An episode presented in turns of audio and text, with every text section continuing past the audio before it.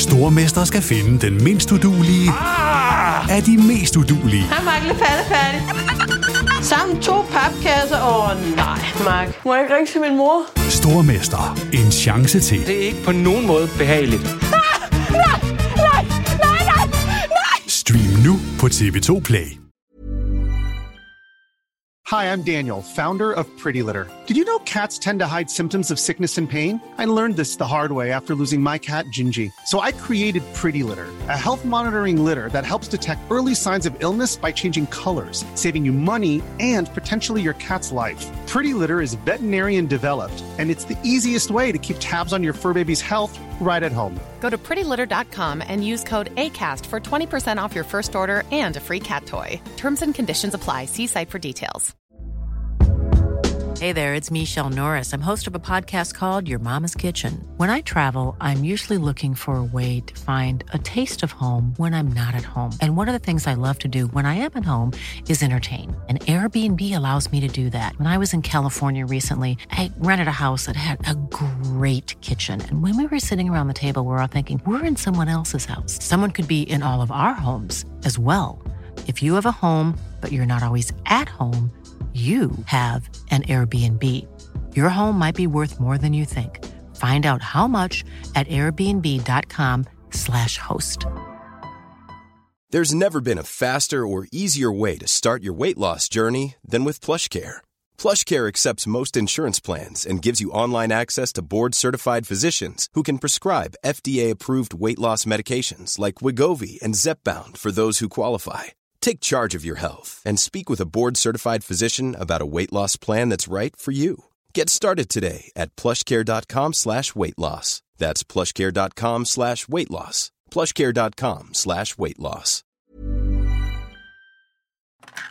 Du har fundet vej til NBA-podcasten fra TV2 Sport. God fornøjelse.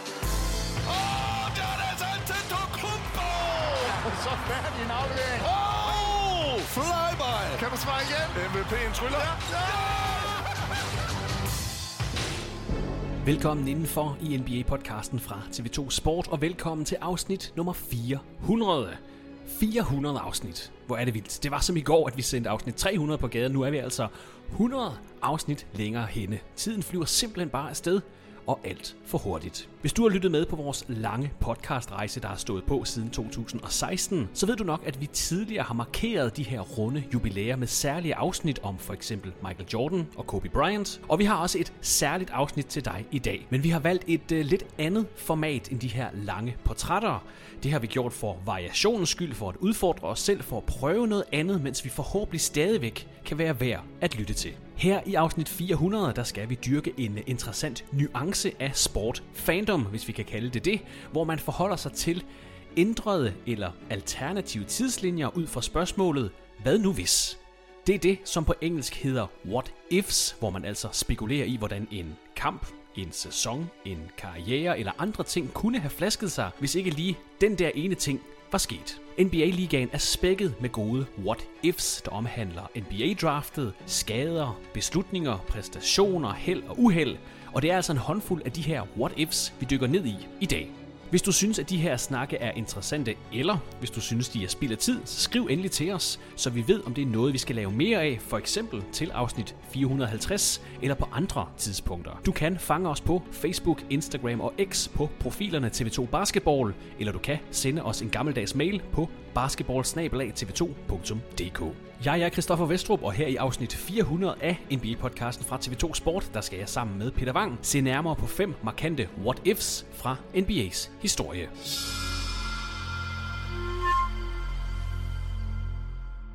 What if nummer 1. Et historisk møntkast. Heads or tails.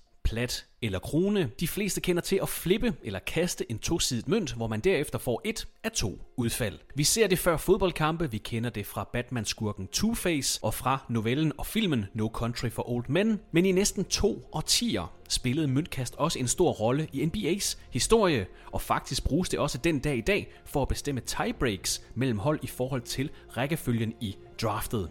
Når det kommer til at bestemme den rækkefølge, som NBA-holdene skal drafte i, så har vi her i 2024 vendet os til en opsætning, hvor der trækkes lod blandt de 14 mandskaber, der ikke formåede at kvalificere sig til slutspillet, og hvor de dårligste hold har de største chancer for at få lov til at vælge først. Man har udviklet det her såkaldte draft lottery siden 1985 og justeret de procentuelle chancer markant for at komme tanking til livs. Men fra 1966 og til 1984, der blev første og andet valget i draftet bestemt via sin helt egen ceremoni. Holdet med den dårligste record i Eastern og Western Division, som det hed dengang, fik simpelthen 50% chance for at modtage førstevalget, og det blev altså bestemt ved at flippe en mønt.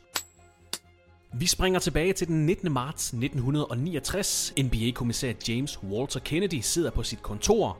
Med på telefonen er general managers for grundspillets to dårligste hold, Jerry Colangelo fra Phoenix Suns og John Erickson fra Milwaukee Bucks. NBA-kommissæren placerer en såkaldt half-dollar mønt fra 1964 på sin tommelfinger.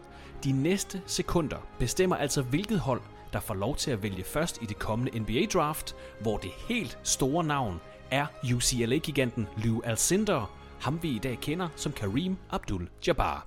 På det her tidspunkt er der nok ikke nogen, der tænker over, at det her øjeblik kommer til at definere NBA-historien.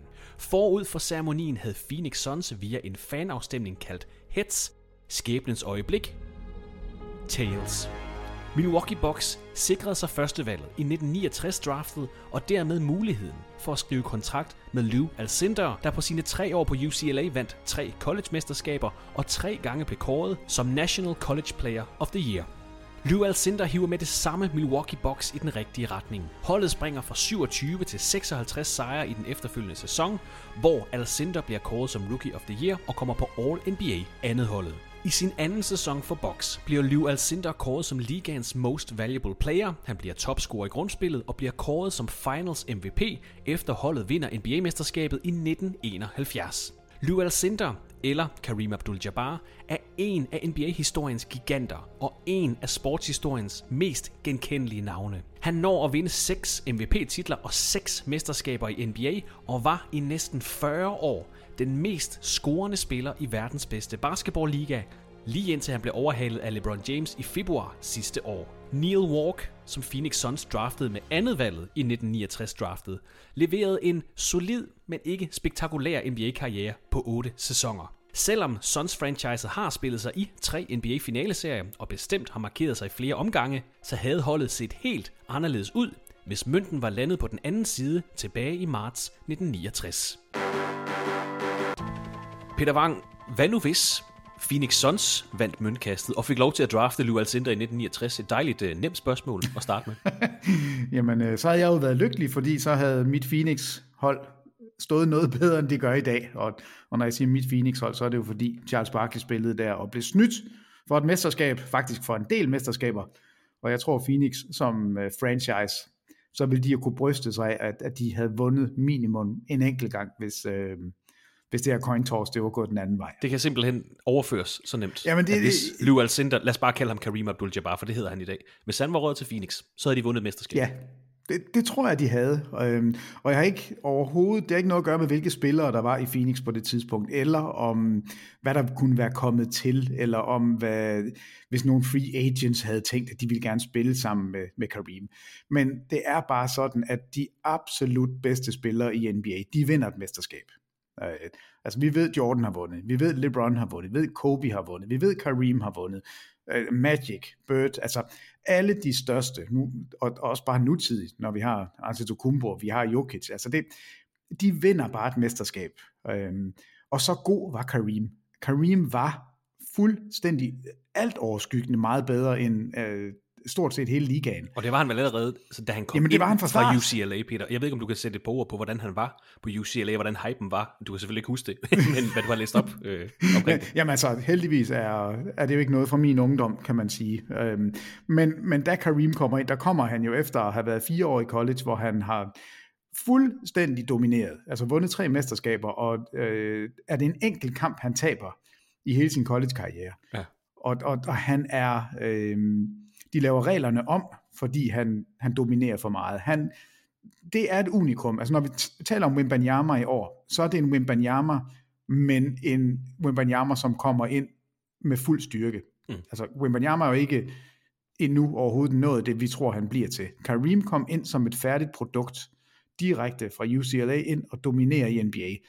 Og altså det, noget af det, der måske ikke bliver talt så meget om, det var jo, at han havde tilbud fra Harlem Globetrotters, han havde tilbud fra ABA, mm. øh, og, og der var virkelig meget snak om, at det faktisk ikke, selvom man vandt det her coin toss, altså så kunne man jo ikke vide sig sikker på, at Kareem faktisk ville møde op hvilket jo også er, er en helt gak historie, hvis man kigger på, hvad kunne der så ikke være sket, hvis, hvis Kareem havde taget en anden Det har jeg også noteret mig. Der er to vej. andre væsentlige what-ifs i 1969, dem kan vi vende tilbage til uh, lidt senere, men han ender altså hos Box og ikke hos Phoenix Suns. Øh, det er jo begge, begge hold kommer ind i NBA i 68, og det her møntkast former jo altså deres tidlige historie. Box vinder mesterskabet, Suns jagter stadig deres første. Og jamen, nu spørger jeg dig igen, Peter, det er simpelthen så, så øh, oversætteligt, at hvis mønten ender på den anden side, Lyle Alcindor, Kareem Abdul-Jabbar ender i Phoenix Suns, så er det dem, vi snakker om som et hold med et mesterskab. Og så vil det ekkoer jo et eller andet sted helt, hele vejen op til i dag, fordi du har jo dækket Milwaukee Bucks andet mesterskab i historien i 2021. Det ville jo så have været det første, hvis Phoenix havde vundet, og det var pushet nok Bucks mod Suns i 21 finalerne, vi så, hvor Giannis Antetokounmpo og Milwaukee Bucks altså vandt det andet mesterskab i historien, det har så været det første og har haft lidt mere betydning. Så det ekoer jo faktisk hele vejen op til 21, det her coin toss i 69. Jamen det gør det. Altså Phoenix har haft en, en masse gode hold op igennem historien og har været tæt på, øh, selvfølgelig allermest i 93, hvor, hvor Barkley får tæv af Jordan. Øh, men men det er altså Milwaukee, som har været stopklodsen. Først ved at snuppe Kareem, og så ved at tage det her, ja, den, den seneste gang, hvor Phoenix har været i finalen, og, og været tæt på at vinde det hele.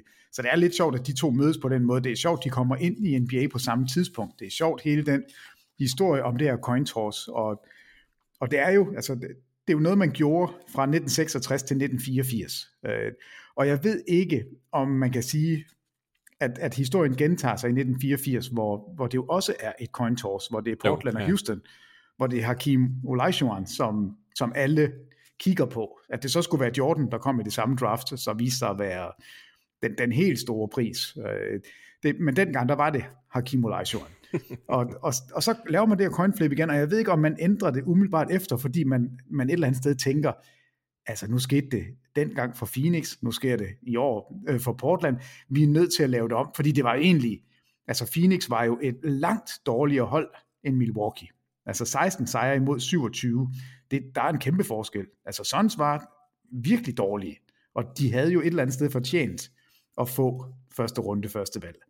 Øh, så, så jeg synes, der, der er mange der er mange ærgerlige ting ved det her for Phoenix selvfølgelig og, og man, kan jo ikke, øh, man ved jo ikke, hvad der ville ske med Milwaukee. Kunne de, havde de så ikke vundet mesterskabet i 21? Havde de aldrig fået fat i Giannis? Altså det, det, det, det kan vi jo aldrig nogensinde gisne om. Det er jo ikke sikkert, at de har traded for Oscar Robertson. Det er jo også en Nej, jamen, det, det er rigtigt. De, de, trader for ham året efter øh, og vinder så mesterskabet i 71.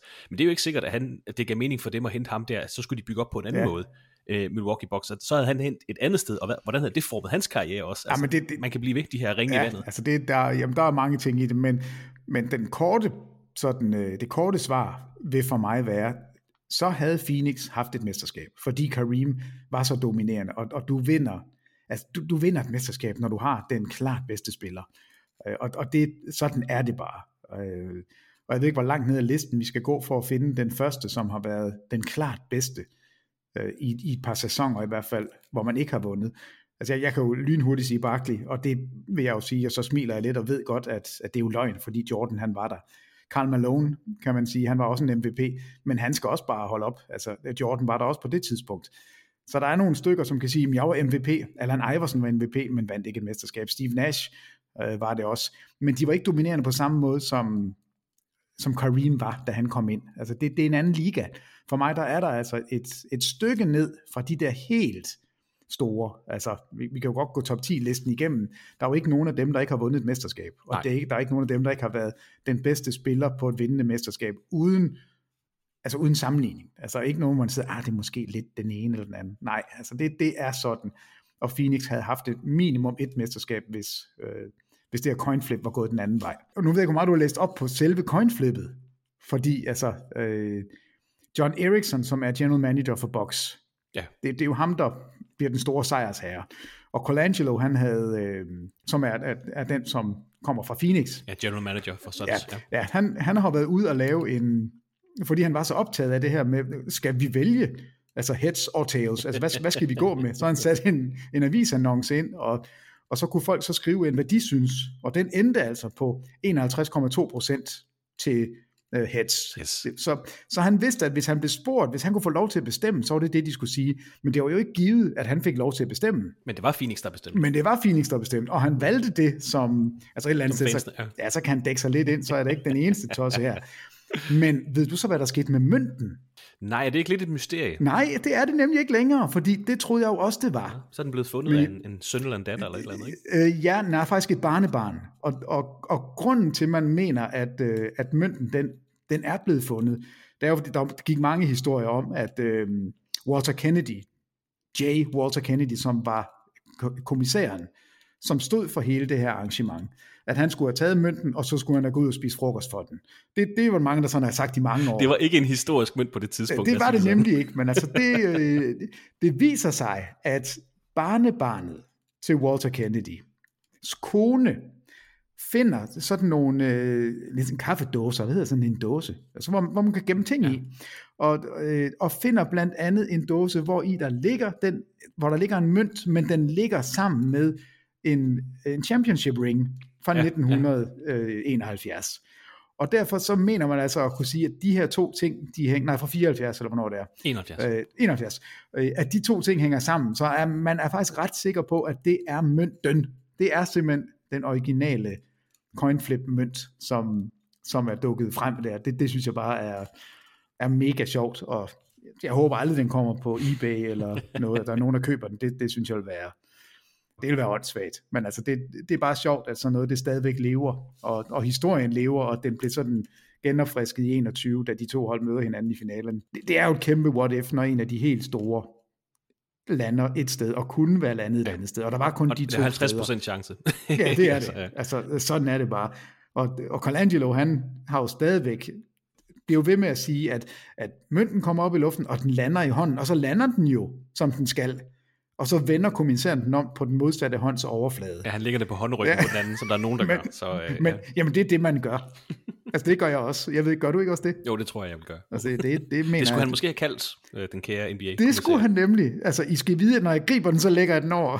Men de sad jo og lyttede med på telefon, fordi uha, der var ikke noget øh, Skype eller Nej. Teams eller noget som helst. Øh, man skulle heller ikke være on location. Det klarede vi over telefon, det er fint. Ja, altså det, og, og så går historien jo videre med Colangelo, han vandrer hvileløst rundt hele natten, og mens de andre fester, og de krammer hinanden, og der er en eller anden, der får en cigar i øret, fordi at han bliver krammet. Altså, der, der er tusind historier, men det er, det, det er faktisk rigtig hyggeligt at, at læse op på det, synes jeg, fordi der, der er sådan et historisk riff over det, kan, det kan jeg meget godt lide, men, men Kareem, han havde givet Suns et mesterskab, sådan er det bare. Han ender altså hos øh, Milwaukee Bucks der i 1969. De vinder mesterskabet i 71, spiller sig også til finalerne i 74, hvor de dog taber til Boston Celtics. Det er i 71, at Lew Alcindor skifter navn til Kareem Abdul-Jabbar. Han spiller seks sæsoner for Bucks, et mesterskab, to ture til finalerne og vinder altså tre MVP-trofæer i de her seks sæsoner. Et andet spørgsmål, et andet what if, Peter, det er så, om han, hvis han var endt i Phoenix, om han bedre kunne forlige sig med at være der, eller om han stadig ønskede at komme væk efter seks sæsoner. Vi ved jo godt, at han, han ville gerne væk efter Milwaukee Bucks. Han var træt af, af vejret og kulturen. Han skifter så til Los Angeles Lakers og får kæmpe stor succes. Men spørgsmålet er, om han var blevet i Phoenix. Han har selv beskrevet, at han ville væk fra Milwaukee på grund af cultural differences. Han ikke rigtig følt sig hjemme i Milwaukee. Phoenix er, er trods alt en noget større by. Måske kunne der være et, et større øh, øh, muslimsk miljø, hvis man kan sige det sådan, der kunne øh, tilfredsstille ham, som der så ikke var i Milwaukee. Så spørgsmålet er også, en anden what if er, hvis han, hvis han ender i Phoenix i 1969, om han så også forlænger det, om han måske spiller der 10 sæsoner eller 12 sæsoner, om han så aldrig kommer til Lakers og dominerer. Det er jo også en anden aspekt, øh, og man kan jo blive ved med, med det her ringe Ja. i vandet og det hele, men det kunne jeg ikke helt lade være med at tænke på. Det kunne jo godt være, at han godt kunne forlige sig med at være i Phoenix, hvor der trods alt er bedre vejr. Det er en større by, den er også tættere på, på vestkysten, hvor han jo er gået på, på college. Jamen præcis, altså det- du, du nævner de to sidste ting. Altså den ene, det er vejret, det giver sig selv. Der, hvis man er til solskin og, og varme, så er Phoenix et federe sted. Og så er der også bare sådan, at, at det, det er tættere på hjem, altså det er tættere på UCLA, det er tættere på det, han kommer fra. Øh, og, og det er også tættere på kysten. Og, og vi kigger jo i hvert fald på USA nu, og det tror jeg også godt, man kan sige, man gjorde dengang, at, at jo længere ind i landet man kommer, jo større er chancen også for at møde racisme, møde øh, på alle mulige måder er man jeg ved ikke, hvordan jeg skal formulere det, uden at, at komme til at blive øh, sådan politisk. Altså det, der er lidt mere frisind, jo længere ud mod kysterne du kommer. Og der er ingen tvivl om, at, at Karim var ikke en, der, der lod sig kue. Og, og, og han var jo lidt, lidt speciel på den måde, at han, øh, han var ikke som alle andre. Og, og der tror jeg, det er lidt nemmere at være, altså at skille sig ud, jo længere ud mod kysten du kommer. Så jeg tror, der havde været en større chance for, at han var blevet i Phoenix, end at, øh, at ja, at han, han forlod jo også Milwaukee. Så, så, så jeg tror måske, at der var en chance for, at han var blevet, men, men der var han allerhelst ville hen. Det er slet ikke tvivl om, at det var til Los Angeles og, og til Lakers, fordi det, det gav ham jo alt det, som, altså endnu tættere på kysten, og endnu tættere på hjem, og endnu tættere på det hele. Ja, men han er jo fra New York, og han har vist interesse i at spille for Knicks også. Check. Uh, nu, vend, nu vender vi tilbage til de andre sjove what-ifs, der er her i foråret sommeren 69 ved, vedrørende Kareem Abdul-Jabbar. Han havde fået et tilbud fra Harlem Globetrotters. Det er en sjov what-if. Jeg tror ikke lige, hans personlighed nødvendigvis var et godt fit det, det for Globetrotters. Han var faktisk også førstevalget i ABA-draftet i 69, hvor New York Nets havde valgt ham. Herefter var det så faktisk op til Kareem Abdul-Jabbar at vælge, hvilken liga han ville spille i. Og han melder ud, at han, han vil kun have et tilbud fra hvert hold. Han vil ikke være en del af en, et, en budkrig. Så han har altså, man har én mulighed for at sikre sig hans underskrift. Der er ting, der taler for og imod. AB var næsten lige startet op. Den var slet ikke så etableret som NBA-ligaen. På den anden side, som nævnt, så er Kareem Abdul-Jabbar fra New York. Han har vist interesse i at spille for Knicks senere i karrieren. Det, øh, det er i højere grad en by øh, end Milwaukee, hvor han kunne, lad os kalde det, pleje sine interesser. En by med et større muslimsk befolkning. Det havde været et kæmpe scoop for ABA-ligaen, hvis de kunne lokke en, altså det her ubestridt største college-navn over til deres liga. Kender du historien om checken på 1 million dollars, Peter? Øh, ja, men jeg har glemt den. Det, så du må gerne lige genopfriske men jeg kan godt huske, der er et eller andet. Han, han melder simpelthen ud, I får lov til at give mig et tilbud hver. Ikke nogen budkrig, et tilbud hver. Vi har New York Nets, som de hedder, ejer Arthur Brown. Han var ledsaget af ABA-kommissær George Mikan. Ja, den George Mikan, han var simpelthen kommissær over i ABA-ligaen til det her møde med Lou Alcindor, Kareem Abdul-Jabbar. Og for at vise, at ABA-ligaen havde en god økonomi, og for ligesom bare at lukke aftalen med Lou Alcindor, så havde de skrevet en check på 1 million dollars, som de tog med til det her møde. Problemet er bare, at den blev aldrig givet til Kareem Abdul-Jabbar. Om det var fordi George Mikan glemte det, eller fordi han var overbevist om, at det ikke var nødvendigt, er stadig sådan lidt usikkert. Men Milwaukee Bucks tilbud var bedre, og der blev ikke nogen genforhandling med New York Nets og ABA. Øh, så det er også en ret stor what if, fordi måske havde Alcindor spillet 10-15 år for Nets franchise, altså i hans hjemby. Måske havde han vundet mesterskabet. Og så skulle vi jo vurdere ham som ABA-spiller, Peter, indtil The Merger kommer i 1976. Og det er jo også en anden side af, at vi snakker altid om, du gør især Kareem Abdul-Jabbar som en af de bedste NBA-spillere nogensinde, fordi det er en ren øh, øh, karriere i NBA. Det bliver altid lidt mudret, når vi trækker nogle sæsoner med fra ABA over i sådan en vurdering. Jeg siger ikke, det nødvendigvis har gjort det helt store, hvis han havde domineret i ABA, men han kunne meget, meget nemt have startet karrieren i ABA, før de så øh, de vil blive slået sammen under alle omstændigheder, tror jeg, men de bliver altså slået sammen i 76. Men han kunne altså have startet karrieren i New York og i ABA. Jamen altså, det, det er jo helt, øh, nu kan jeg godt huske historien, når du siger det, jeg havde glemt den, men, øh, men, men det, er jo, det er jo helt korrekt, og, og den spiller, man måske kan kigge på, som, som ville have, øh, som Kareem måske ville have taget over for, det er det er jo Dr. J, som er den spiller, der kommer fra ABA, og er MVP'en fra NBA, og har vundet mesterskaber i ABA, og, og kommer på forsiden af Sports Illustrated, da man laver The Merger, altså da man slår de to ligaer sammen. Øh, og, og han bliver måske ikke altid talt helt nok op, når vi taler om de bedste spillere nogensinde. Så synes jeg egentlig nogle gange, vi glemmer Dr. J, og, og, og der kan det godt være, at det er fordi nogle af hans største meritter ligger i ABA-dagene. Øh, det, det kan egentlig godt være, at det så havde været der, hvor, hvor Kareem ville have været. Altså, øh, det har jeg egentlig ikke tænkt på, før du siger det. Men det giver, det giver god mening, at, at der er noget der, som, øh, som kunne have mudret billedet en lille smule. Altså jeg må, jeg må i hvert fald sige, at jeg, jeg synes, det er rart, at han er en ren NBA-spiller, så vi ikke skal forholde os til, hvordan det var gået i ABA. Øh, men man må så også sige, at han spiller i 20 sæsoner, så må ikke han havde nået at dominere nok ja. til, at man kunne værdsætte hans storhed. Han, han kunne jo nemt have været den bedste spiller i Nets franchise-historie, hvis han havde spillet der. Jamen, det ville han da helt sikkert have været. Altså, der, der, der er der ikke rigtig nogen at kæmpe med. Øh, men det, det er jo også, fordi jeg har ham. Jeg har jo min helt klare top 3. Altså, Jordan, LeBron og, og Kareem er for mig, det er de tre største. Øh, det, Hvis jeg, hvis jeg nu tvinger dig til at lave en Mount Rushmore, så er det... top 4 skal vi altid bruge. Mount Rushmore, Peter. Hvem er den fjerde så? Jamen, så, så bliver det svært. Altså, jeg synes, jeg synes nummer 4 er svær. Jeg synes virkelig, det er svært. Det kan være Bill Russell. Det er Bill Russell. På, Tak. jamen, altså, det, jamen det, øh, den vil jeg godt være med til. Det siger vi bare i dag. Bill Russell, han er nummer 4 på Mount Rushmore. Det, er- det er fair nok. Men uh, Kareem Abdul-Jabbar endte altså hos Milwaukee Bucks. De vandt franchises første mesterskab med ham som den centrale spiller. En kæmpe what-if i NBA's historie. Han kunne have spillet for Phoenix, han kunne have startet i NBA for Nets. Hvordan havde Bucks set ud i 69, hvis ikke de havde fået førstevalget? Hvad med Oscar Robertson? Hvor var han endte hen? Man kan simpelthen bare blive ved. Og du har nævnt et andet uh, coin toss, Peter, som man måske har set i serien. Winning Time. Så var der jo også et andet markant møntkast tilbage i 1979, der altså sendte Irving Magic Johnson til Los Angeles Lakers i stedet for til Chicago Bulls. Det er en anden ret stor uh, what if, fuldstændig samme boldgade, som den vi snakker om i dag med, med Kareem Abdul-Jabbar. Den kan vi måske tage en anden gang, øh, Peter, fordi hvis, hvis Magic Johnson var endt hos Bulls, så snakkede vi ikke om Showtime Lakers den dag i dag. Og så havde Bulls formodentlig heller ikke fået et højt draftvalg i 1984, hvor man jo drafter Michael Jordan. Øh, så det, det, det handlede om at kalde de der møntkast, for de har virkelig, virkelig formet NBA-historien, må vi bare sige. Jamen, hvad, hvad tror du, hvis, hvis nu Chicago de fik lov til at, at gå tilbage i historien? Ville de så være gået med Magic? Eller ville de have sagt, ej, det er lige meget. Vi tager årene med Jordan, fordi det ved vi, det er den sikre ting. Øh, det, det er jeg jo sikker på, at de gør. Altså, der er jo ikke nogen tvivl om, de har været kede af det i nogle år. Nej, vi fik ikke Magic. Men når de så vinder draften øh, med Jordan, så, så er det som om, så er det hele vel tilgivet, er det ikke det? Jo, det tænker jeg. Det er, bare, det er også en sjov what if. Ja, men det er, det, det, der er jo altid sådan nogle ripple effects på de her, øh, på de her spørgsmål, men, men ja, det er rigtigt. Så havde, så havde øh, Bulls været et andet franchise, det er der ingen tvivl om. What if nummer to. Michael Jordans baseball sabbat. When I lose uh, the sense of motivation and the sense of to prove something as a basketball player, uh, it's time for me to move away from the game of basketball. It's not because I don't love the game. I love the game of basketball, I always will. I just feel that at this particular time in my career, I've reached the pinnacle of my career. Uh, I've achieved a lot in that short amount of time, if, uh, if you want to call it short.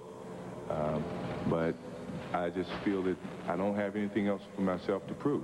Sportsverdenen var i chok.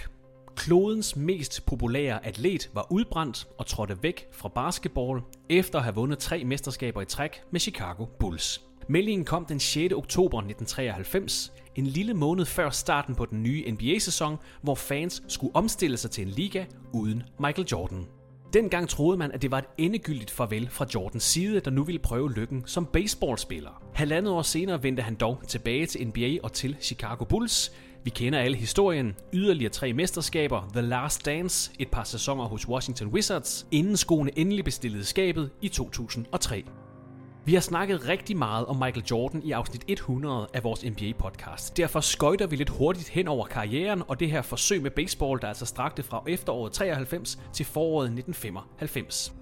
I det her afsnit, hvor vi udforsker what-if, spekulationer og scenarier, så er det netop det her Jordan-tomrum, der er interessant. Chicago Bulls er stadig relevante i sæsonerne 93-94 og 94-95. Holdet vinder 55 og 47 kampe i grundspillet. De henter en tredje og en femte plads i Eastern Conference og når til anden runde af slutspillet i begge sæsoner. Her skal vi naturligvis nævne, at Michael Jordan kommer tilbage i marts 1995. Han spiller altså med i 17 grundspilskampe og alle 10 slutspilskampe for Chicago Bulls tilbage i sæsonen 94-95.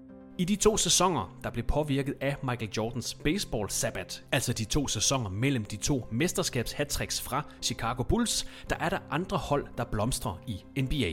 Atlanta Hawks vinder Eastern Conference i 1994, hvor New York Knicks for første gang i to årtier spiller sig hele vejen til NBA-finalerne.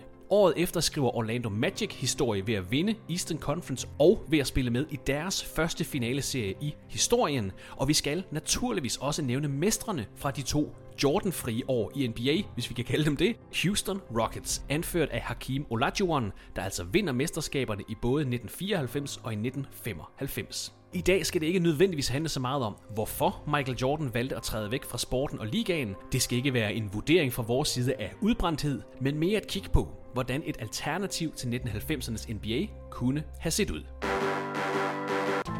Peter Wang, du har gennem årene snakket stolpe op og stolpe ned om NBA 90'erne, om Michael Jordan, om Bulls-dynastiet. For at opsummere, Chicago Bulls vinder tre mesterskaber i træk fra 91 til 93. Michael Jordan føler sig udbrændt, han træder væk fra NBA, forsøger sig som baseballspiller. Han vender retur i foråret 1995, og i de efterfølgende tre sæsoner, der vinder Chicago Bulls igen tre mesterskaber i træk. What if? Hvad nu hvis Michael Jordan var fortsat med at spille efter det tredje mesterskab i 93, og altså ikke tog den her baseballpause på halvandet år. Så havde de stadigvæk vundet måske seks mesterskaber, men det er jeg faktisk ikke engang sikker på. Jeg tror ikke, altså jeg er ikke over i den her boldgade, der hedder, de havde helt sikkert vundet otte. Nej, det er min næste spørgsmål. Det er der jo mange, der vil påstå, ja, de bare og, havde. og, og, der må jeg jo bare sige, at nej, det havde de ikke. Øhm, og det er ikke noget, jeg finder på. Det er jo også noget, Jordan selv har sagt. Præcis, ja. Altså, han siger jo, at, at kemien, efter de har vundet det tredje mesterskab, den var der simpelthen ikke længere. De havde brug for en pause væk fra hinanden. Og, og jeg sidder med et citat her. Øh, nu læser jeg det op for dig. People say, if I hadn't played baseball for a year and a half, we would, we would be going for our eighth championship in a row. But I don't think so. After our three-peat, the atmosphere on the team wasn't the same. Og det er det, de alle sammen siger, at det faktisk var ubegribeligt, at de kom igennem det tredje år og vandt det tredje mesterskab, og de var ved at kaste op over synet på hinanden. De var ved at kaste op over at være Chicago Bulls og konstant være det hold, som alle var efter, og dem, der altid skulle øh, være i medierne, og de havde, bare, de havde simpelthen brug for en pause. Det var ikke noget med, at de ikke kunne lide hinanden, fordi det tror jeg faktisk godt, de kunne øh, på godt og ondt. Altså Jordan har jo været fuldstændig umulig at spille sammen med, hvis ikke man gjorde, som han sagde. Men altså det der med at vinde kampe, det er, øh, winning cures everything, det siger vi altid, og det er fordi, det er rigtigt. Men på et tidspunkt, så bliver det også bare for meget. Det er næsten umuligt at holde sådan en, en stamme sammen, og, og blive ved med at vinde, uden at man får nok. Så, så jeg er af den tro, at det bedste, der kunne ske for Chicago, det var, at Jordan lige var væk i to sæsoner. Og det er det, der gør, at han kan komme tilbage, fornyet energi, et hold, som, som gerne vil have ham, fordi de, de mangler ham for at få det sidste, for at kunne vinde det hele igen, og så kører man tre år mere, og jeg, jeg, jeg tror ikke, man kunne vride mere ud af det, end de her seks mesterskaber, hvilket jo også er, er vanvittigt. Ja, ja, ja. Altså det, det er jo helt vildt at lave to gange repeat. Altså det, det, det gør man bare ikke. Altså skader plejer altid at, at komme ind og, og pille en enkelt en af de her mesterskaber ud. Så kommer der et eller andet, som gør noget med et andet mesterskab. Altså jeg, jeg tror ikke, man kunne, man kunne få mere end det, de fik. Så, og det får vi jo aldrig nogensinde bevist, men man må også bare huske på, at det her Houston-mandskab, som, som vinder mesterskaberne i de to år, de var gode, de var også bedre end Chicago var, når de mødte hinanden.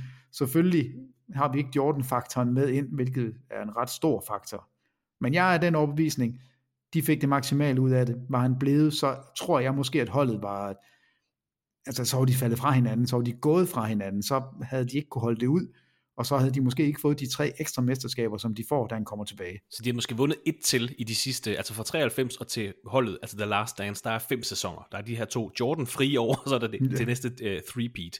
Så lad, skal vi give dem et mesterskab i det, og så er, er holdet i opløsning, eller Ja, det tror jeg. Ja. Det tror jeg. Altså, det, jeg tror, det har reddet dem. Jeg tror, det har reddet dem øh, de sidste tre. Altså, at man får et three-peat mere. De, jeg, i hvert fald, jeg tror ikke på, at de havde fået hverken øh, seks, nej, syv eller otte mesterskaber, hvis han havde, hvis han var blevet der. Så tror jeg nej. faktisk, at de har fået færre. Og det var en, en af de ting, jeg gerne vil udfordre med den her what if. For det er der nogen, der vil påstå. Og det, når de snakker om, hvor hårdt det er at vinde tre i træk, så prøv at snakke om otte i træk. Ja. altså på, eller fire eller fem i træk. Men jeg kan egentlig godt lide det, du siger, Peter, med, at holdet havde brug for en, en pause, men det var også tydeligt, at Michael Jordan havde brug for en pause. For han kom jo tilbage med fuld energi. Jeg ved godt, de taber i slutspillet øh, der, i den halve sæson, han kommer tilbage, men sæsonerne efter var han jo rødglødende. Ja, men det, øh, så han havde også brug for en pause. Han var udbrændt, og jeg sagde i min lille intro her, vi skal ikke nødvendigvis snakke om, øh, hvad udbrændthed er, eller hvorfor han øh, trådte væk, men han havde også brug for en pause. Det var meget tydeligt. Ja, men det, det var det. Øh, og, og det var jo også, altså der var også mange snakker omkring, hvorfor smuttede han. Altså det var, han havde simpelthen bare fået nok. Øh, der er også hele historien med hans far, der bliver slået ihjel. Og, altså, der, der er mange ting i det. Og er det mafiaen, som sagde, at han skulle forlade ligaen? Altså, det, jamen, der, der er så mange øh, historier. Jeg tror simpelthen bare, øh, at han havde fået nok. Han har simpelthen fået nok af aldrig nogensinde at kunne få lov til at være i fred. Altså det, det her med konstant at være på. Og jeg tror slet ikke, man, jeg, vi kan ikke forstå, hvordan det er at være Michael Jordan. Altså det er så vanvittigt, hvordan han er omgivet af folk konstant. Altså han, han, kan, han kan jo ingenting. Han kan ikke bevæge sig ude i verden, uden at der øh, står tusindvis af mennesker. Altså den dag i dag, så, så er det jo det samme. Så jeg kan godt forstå, at han havde brug for en pause. Øh, at han så selvfølgelig blev overvåget konstant som baseballspiller, det, men det var alligevel lidt noget andet. Øh, det var noget nyt og, og, og noget spændende for ham, også, og noget, han skulle prøve af. Nej, så jeg tror faktisk på mange måder, det var det bedste, der kunne ske. Du har svaret lidt på det, Peter, men hvordan ville, hvordan ville det påvirke Houston Rockets, der jo vinder mesterskabet 94 og 95, hvordan ville det påvirke det her unge Orlando Magic hold, der nåede til finalerne i 95, hvis Chicago Bulls bare havde rullet videre? Jamen altså, jeg, jeg tror at Houston havde vundet øh, i hvert fald et af de to mesterskaber alligevel. Altså ja. om, om øh, Jordan havde været der eller ej. Øh, så jeg, jeg tror ikke, det har påvirket Houston ret meget faktisk, okay. fordi øh, de ville være et dominerende hold. Hakim ville være en dominerende spiller, og, og jo ikke en spiller, der ligesom Clyde Drexler blev sammenlignet med Jordan, så der var ikke nogen personlighedsting der, og noget med, ej, og vi er den samme position, og han er bedre end mig, og nu bliver jeg ked af det, og sur og dårlig. Øh, Houston ville have været rigtig, rigtig god alligevel. Altså dem, dem jeg tror ikke, det havde, jeg tror faktisk ikke, det havde gjort det store. Øh, Orlando, det er lidt mere i tvivl om, hvad, hvad der kunne være sket der. Øh, om, om det får en betydning for dem.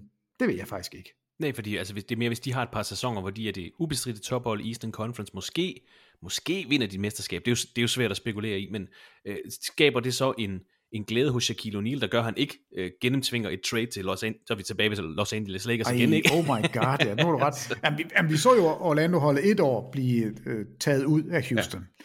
Og det kan jo godt være, at øh, man med en, to år mere, øh, lidt mere erfaring, en lidt større, det ved jeg ikke, om, om, om Shaq han kan blive større, men altså en lidt mere fornuftig Shaquille O'Neal, og, og lidt mere modent hold, så er du da ret, og det er da mega sjovt at tænke på, hvis nu Orlando var lykkedes med at vinde, var han så blevet, altså hold nu op, det, det har jeg faktisk ikke tænkt på, men det er jo endnu en ripple effekt. Ej, der sidder nogen i Orlando og tænker, hvor er det dog irriterende.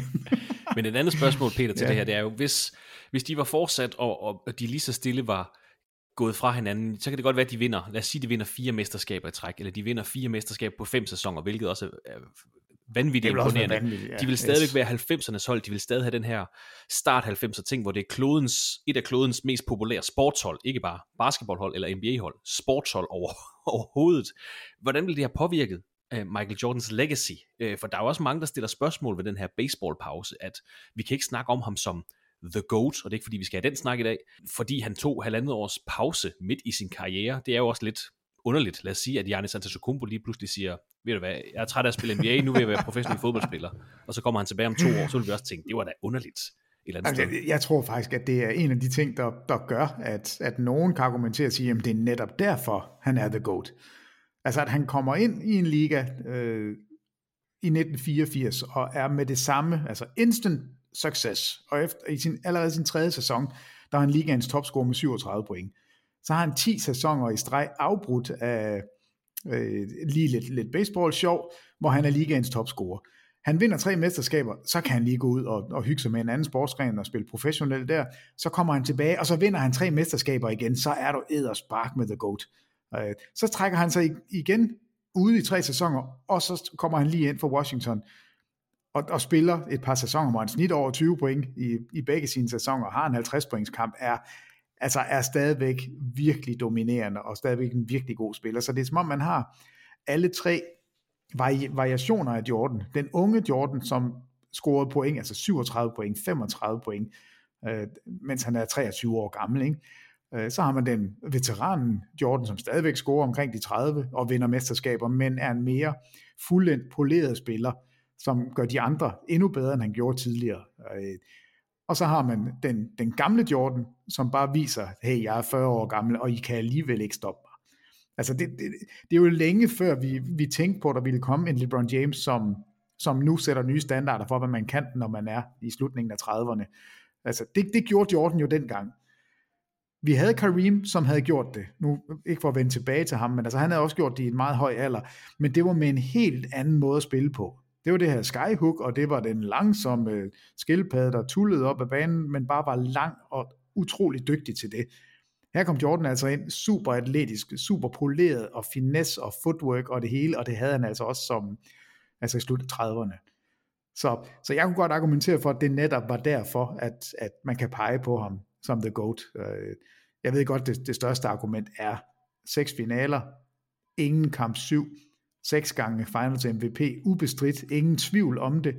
Øh, bedste spiller i, altså i en liga af, af superstjerner, der var han den, altså langt den bedste, og i slutspillet altid vinderen. Så ja, altså Jordan er the GOAT. Jeg, jeg, jeg, jeg, er ikke, jeg er ikke i tvivl, og jeg ved godt, at alle de unge, eller mange af de unge, går med, med LeBron, men der er noget storhed her, som, som aldrig vil blive overgået. Og hvis det her Bulls-hold øh, var fortsat, hvis Jordan ikke havde taget den her øh, baseball sabbat, så var der nok nogle andre hold i Eastern Conference, der havde overhalet dem, hvis holdet var gået fra hinanden. Det kan være et, det her unge Orlando Magic-hold, det kunne være et Indiana Pacers-hold, det kunne være et Miami Heat-hold, der også var oppe og, og ringe med. Men noget, jeg kan lade være med at tænke på, Peter. Ville Utah Jazz have vundet et mesterskab, hvis ikke de her Bulls skulle vinde otte mesterskaber i træk? Øh, jeg ved godt, de var i finalerne to gange. Um, jeg vil gerne sige nej. Det tror jeg ikke, de havde. Okay. og, øhm, det tror jeg faktisk ikke. Øh, det, det var alligevel for simpelt, den måde, de spillede på. Øh, Carl Malone, John Stockton, øh, havde de noget andet. Altså, der, der var ikke ret meget variation til det. Og det var godt nok til at nå rigtig langt, men det hele skal klikke optimalt, for at du kan vinde et mesterskab. Og der, der tror jeg, jeg tror stadigvæk, de ville være kommet lige en postgang for sent. What If nummer 3, Minnesota Timberwolves og 2009 draftet.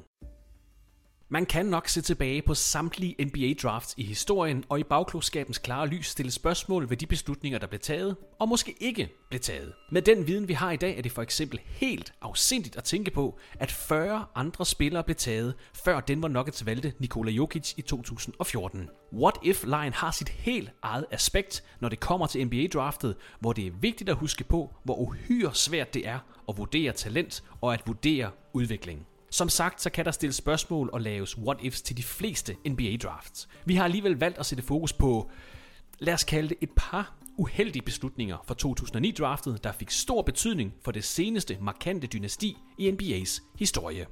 Den 25. juni 2009 blev NBA-draftet afholdt i Madison Square Garden i New York. Meget fokus var dengang på Los Angeles Clippers, der havde førstevalget, og med al sandsynlighed ville veksle det til yberatleten Blake Griffin fra University of Oklahoma. Men vores fokus her i dag er på Minnesota Timberwolves, der kvæg deres placering i 8-9 sæsonen var blevet tildelt 6. valget, og i dagene op til 2009-draftet havde de traded sig til 5. valget også ved at sende Randy Foy og Mike Miller til Washington Wizards. Timberwolves havde altså 5. og 6. valget i 2009-draftet, To af holdets tre point guards fra den netop overståede sæson, Sebastian Telfair og Kevin Ollie, var væk, så det var forventeligt, at holdet fra Minneapolis skulle supplere deres backcourt over sommeren, og dette kunne for eksempel gøres ved NBA-draftet. Efter Clippers, Grizzlies, Thunder og Kings blev det så Timberwolves tur. 5. og 6. valget skulle tages af holdets President of Basketball Operations, David Kahn. With the fifth pick in the 2009 NBA draft, the Minnesota Timberwolves select Ricky Rubio of El Masnu, Spain, and Juventud Badalona. With the sixth pick in the 2009 NBA draft, the Minnesota Timberwolves select Johnny Flynn from Syracuse University. Femte valget blev brugt på det spanske fænomen Ricky Rubio, og sjette valget på Johnny Flynn, der få måneder forinden var blevet kåret som Big East Tournament MVP for Syracuse University. To talenter til Timberwolves, et lovende fremtidsprojekt i Rubio og en lynhurtig scorende point guard i Johnny Flynn, der også udfyldte et semi-akut behov på rosteren. På papiret en godkendt aften for David Kahn og Timberwolves. Hvis ikke det lige var for spilleren, der blev taget lige efter, altså som nummer 7, en anden point guard i øvrigt, den nu firedobbelte NBA-mester, Stephen Curry.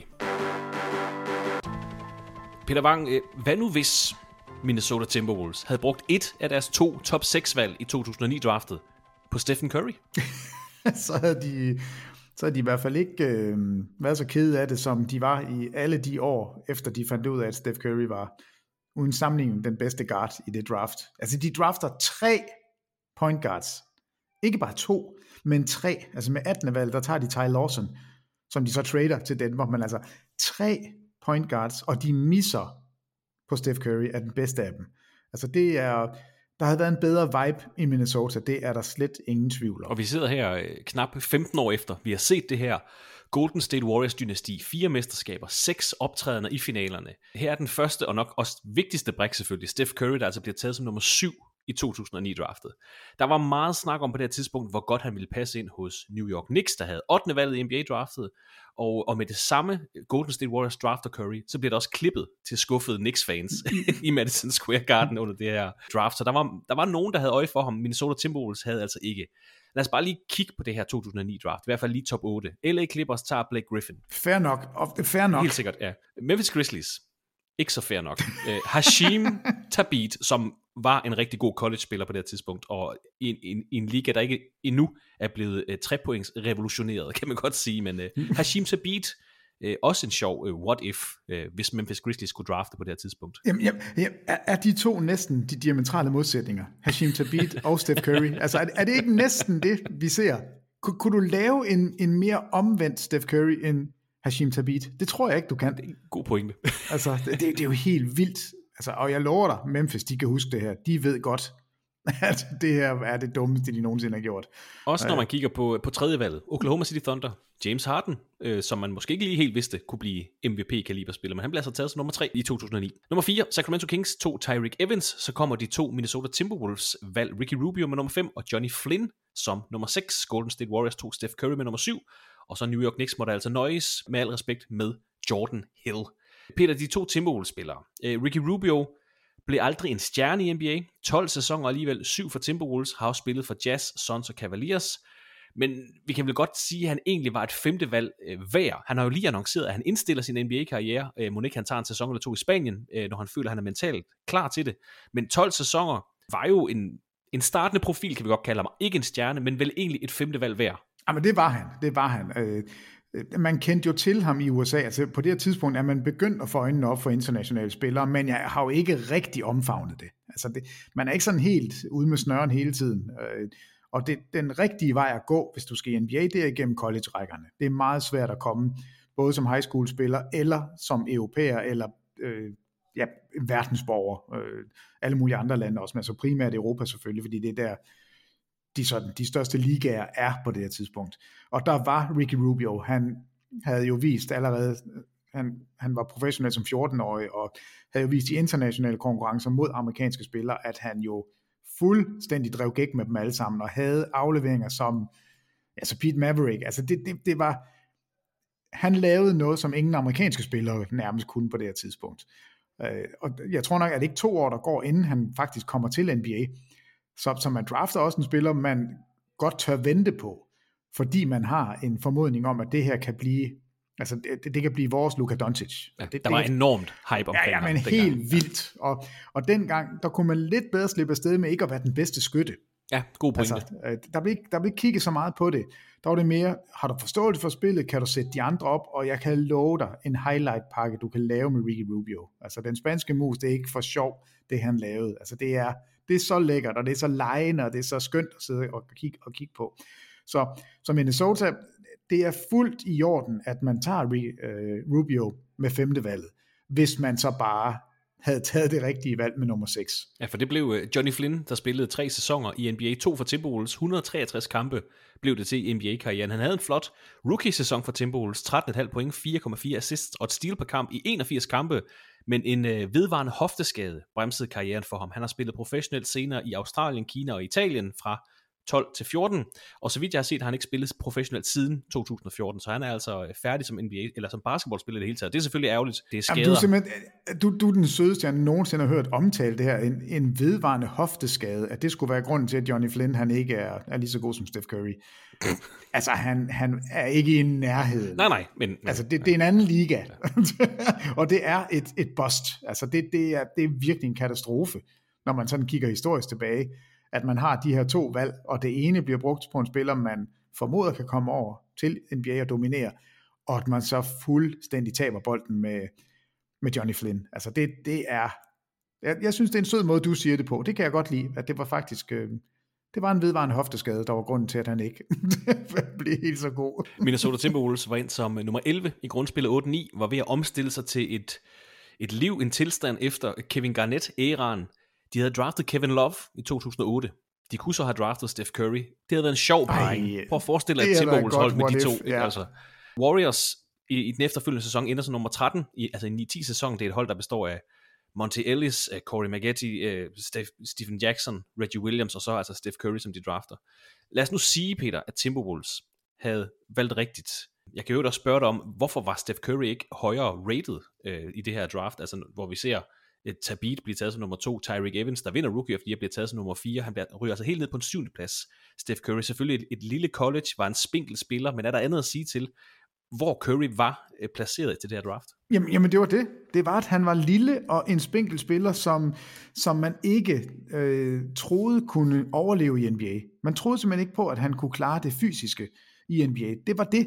Alle vidste, at han var en god spiller. Altså det, det, og de vidste godt, at han var en dygtig skytte. Øh, men de var simpelthen bange for, at han var for klein, at han var for tynd, og at han, øh, han aldrig ville kunne lave de ting i NBA, som han lavede i college. Altså, at folk bare ville slå ham ned og sige, flyt dig, bam, væk, du skal ikke løbe rundt og spille smart her. Det, det slipper du ikke afsted med. Og, og det har David Kahn, som står for, altså det, det er jo ham, han blev hyret af Minnesota en måned før det her draft. Og, og hans job var at skulle overse draften og stå for, for basketballudviklingen i Minnesota. Så det er også lidt synd for ham, altså at han kommer ind, og det første han gør, det er at og fuldstændig misse det her, det her draft. Altså det, det, er jo, det er jo en katastrofal måde at starte sin, af sin nye ansættelse på. Øh, men han har selv sagt det, at det var derfor. Det var simpelthen fordi, han var for lille, øh, og man var bange for, at han, at han var for tynd. Man troede ikke på, at han kunne lave det der i NBA. Det var grunden til, at, at Minnesota ikke tog ham, og grunden til, at han, han falder ned. Altså, det er jo stadigvæk et højt draft pick. Ja, ja, ja bevares. Altså, blive, blive taget som nummer syv, det, det er jo stadigvæk rigtig, rigtig fint. Men der er jo en grund til, at at Hashim Tabit bliver taget, fordi der ved man, fysikken den er der. Der er ikke nogen, der kommer til at, at skubbe Hashim Tabit væk. At, at man så ser bort fra alt det andet, altså, og, og, altså det er jo også vildt, at man, ja, at man dummer sig sådan. Altså Blake Griffin, det giver sig selv. James Harden, det giver sig selv.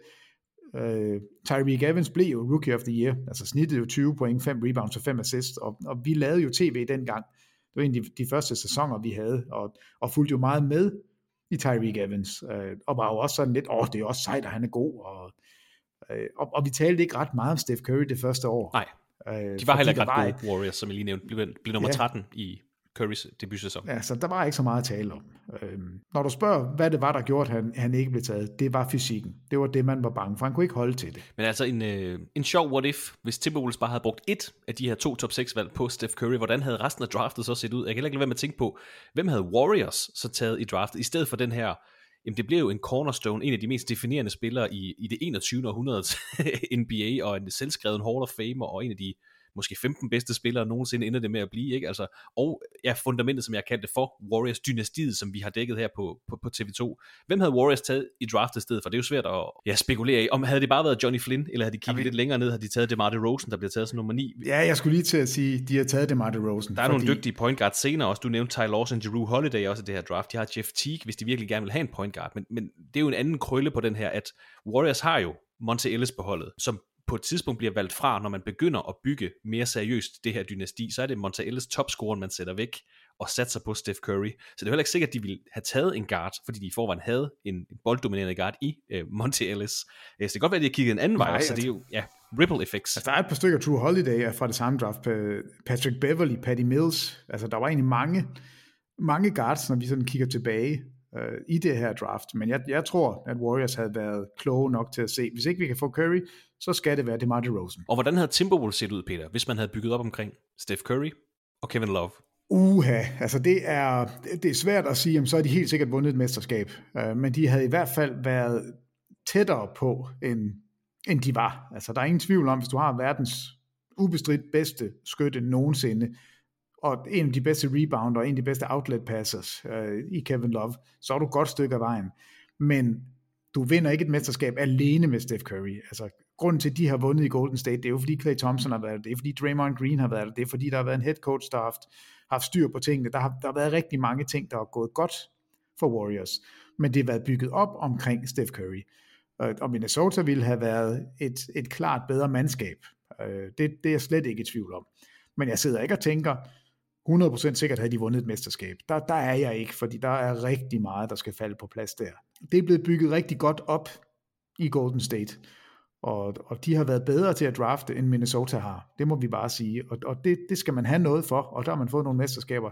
Jeg er ikke sikker på, at Minnesota havde fået det samme. Men det er altså her, at øh, ja, nu kalder vi det Warriors-dynastiet, de her øh, fire mesterskaber, de har vundet. Det er her, det starter. 2009 draftet ved, at Timberwolves satser på Ricky Rubio, fremtidsprojekt, misser på det her 6. valg, øh, Johnny Flynn, og så Steph Curry med 7. valg ryger altså til Golden State Warriors. Og det er altså en af de mange øh, what-ifs i det her Warriors dynastis historie. Vi har historien om Steve Kerr, der også får tilbudt job hos New York Knicks. Vi har what-ifs om Currys skader. Vi har Kevin Durant, der kan komme til, fordi der lige pludselig bliver en, en forhøjelse af, af lønloftet. Vi har Draymond Green, der sparker LeBron James. Vi har Draymond Greens forhold til Durant. Vi har handel for Andrew Bogut. Vi har skader i 2019-finalerne. Der er rigtig mange what-ifs i det her Warriors dynasti. Det her, det er den første, kan vi godt ja, det er, men, men lige en, vi, vi ikke lige har nævnt, øh, fordi det er jo også en de sjove historier. Jeg tror ikke, den er rigtig, men men der er jo mange, der også mener, at, eller det har Steph Curry også selv sagt, det her med, at der ikke var golfbaner. Altså, at vejret i Minnesota var så ring, og alle ved, at, at Steph Curry han gerne vil spille golf hele tiden. Øhm, og derfor var man simpelthen bange for, at han ikke ville blive i Minnesota, hvis man draftede ham. Det, det er sådan lidt en undskyldning. Jamen, vi kan jo ikke tage ham, fordi vi kunne ikke tilbyde det uden for banen, som, som han gerne vil have. Og, og han, han har selv sagt, at han har også hørt det her og han synes jo, han håber det er rigtigt, fordi så vil det være virkelig sjovt, men, men alle ved godt, det er nok ikke, det er nok ikke helt rigtigt. Men, men det er bare sjovt, det er sådan en historie, der dukker op hele tiden. Der er jo også muligheden, fordi New York Knicks efter sine var meget interesseret i Steph Curry, at de havde traded op i draftet, så havde han simpelthen startet sin karriere hos New York Knicks, og hvordan havde Eastern Conference også set ud? Igen, man kan blive ved med de her ringe i vandet for i de her what-if-snakke. What if nummer 4 da NBA nægtede Chris Paul skifte til Los Angeles Lakers. Vi har snakket om NBA-draftet. Det er også forholdsvis nemt at se tilbage på NBA's lange historie og finde handler, der den dag i dag virker helt ubegribelige. Draft picks, der år senere pludselig viser sig at være guld værd, unge talenter, der blev inkluderet i en stor handel, men som pludselig overstiger alle forventninger, eller hold, der satser alt på umiddelbar succes, men som fejler af den ene eller anden grund. Det er svært at vurdere talent og udvikling. Det må være svært at navigere i NBA's trade- og kontraktlandskab, og det er nemt at sidde mange tusind kilometer væk og være bagklog. I dag skal vi ikke se tilbage på at dømme et trade. Vi skal derimod se tilbage på en handel, der ikke skete på grund af en helt exceptionel situation. New Orleans 2011 efter et par skuffende sæsoner og begyndende utilfredshed hos holdets store stjerne Chris Paul, begynder Hornets, som ja, hørte til i New Orleans på det her tidspunkt, at undersøge markedet for et eventuelt trade for pointgarden, der træder ind i det sidste år af sin kontrakt. Hornets var simpelthen bange for at miste Chris Paul for ingenting i free agency og ville derfor forsøge at veksle deres assets for andre spillere eller draft picks til fremtiden. Chris Paul er 26 år på det her tidspunkt. Han har vundet Rookie of the Year i 2006. Han er kommet på tre All-NBA-hold og på tre All-Defensive-hold og har ført NBA i både assists og steals i flere sæsoner.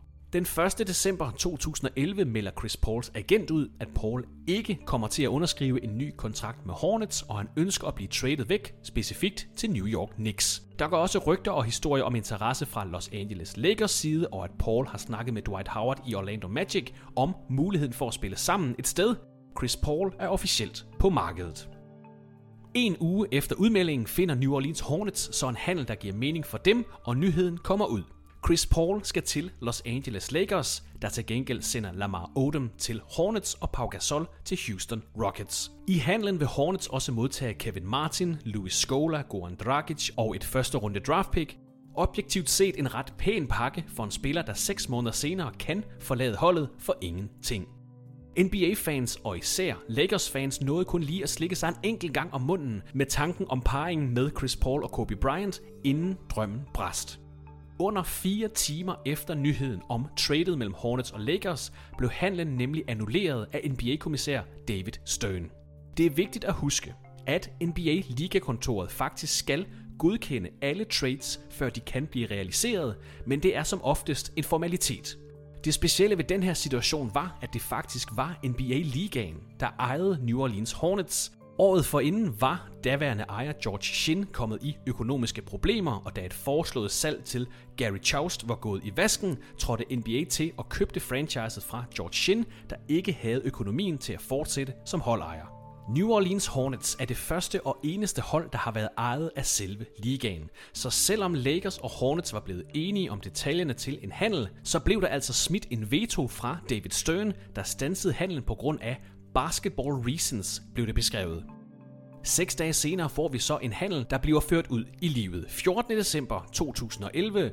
Chris Paul bliver sammen med 350.000 dollars og et 2015 anden runde draft pick sendt til Los Angeles Clippers i bytte for Al Farouk Amino, Eric Gordon, Chris Kaman og et første runde draft pick i 2012, der senere bliver til Austin Rivers. Sammen med Blake Griffin skaber Chris Paul i seks sæsoner en gylden periode for Clippers franchiset, der kvalificerer sig til slutspillet i samtlige seks sæsoner og leverer de bedste grundspilsrecords i holdets historie. På mange måder stjal Clippers i en periode byen Los Angeles fra Lakers. Efter det nixede trade forsøger Lakers endnu en sæson med den gamle garde, så forsøger de at skabe et superhold i 12-13 sæsonen, hvor de tilfører Dwight Howard og Steve Nash, og derefter går holdet i opløsning, hvilket resulterer i de dårligste grundspil i det hedderkronede Lakers franchise historie, alt imens Lob City Clippers brillerer, anført af Chris Paul. Peter Wang, hvad nu hvis Chris Paul rent faktisk blev traded til Los Angeles Lakers i december 2011? Så tror jeg, at Los Angeles Lakers havde været glade, fordi så havde de i hvert fald haft den mest giftige, på det tidspunkt, den, den mest giftige guard-duo. Altså, hvis du har øh, Kobe Bryant og Chris Paul i deres prime, så ved jeg ikke, hvem der skulle have stoppet dem der. Altså, det, Lakers havde været vanvittigt gode fra start. Altså, det, det, det er jeg sikker på. Og jeg tror, at, at Chris Paul ville have haft et mesterskab.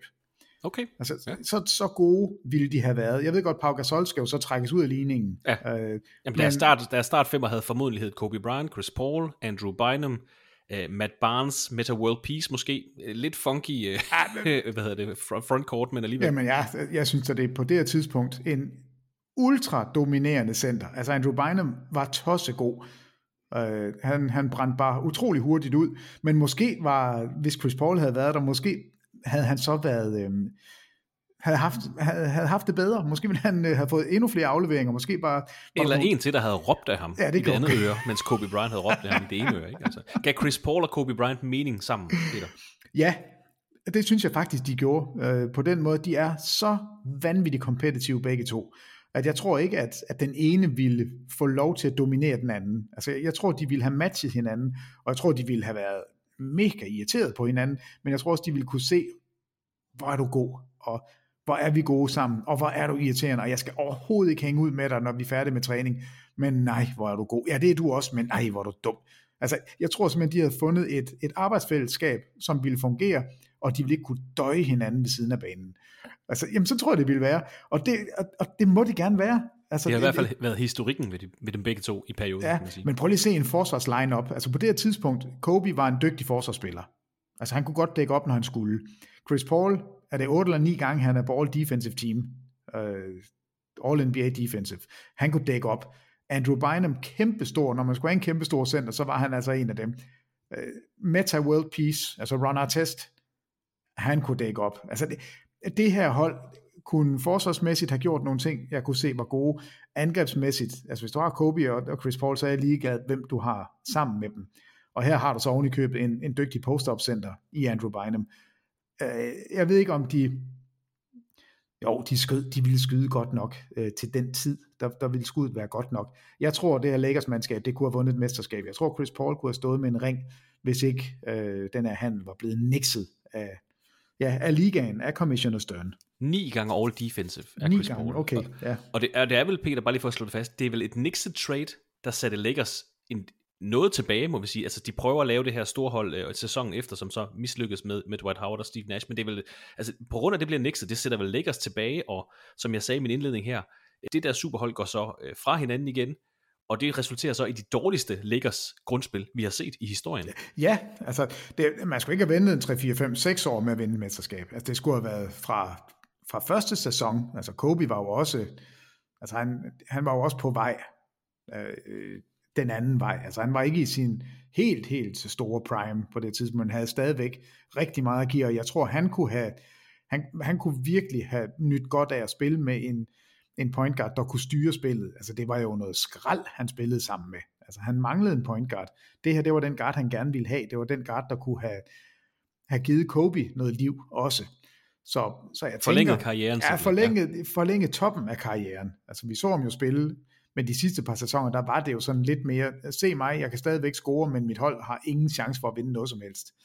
Øh, det, det var jo rigtig, det var jo ærgerligt. Altså, det, det var så fint, han sluttede på den måde, han gjorde med den her brandkamp imod Utah, hvor, altså, ja, det var en fantastisk afslutning på, på en meget, meget stor, flot karriere.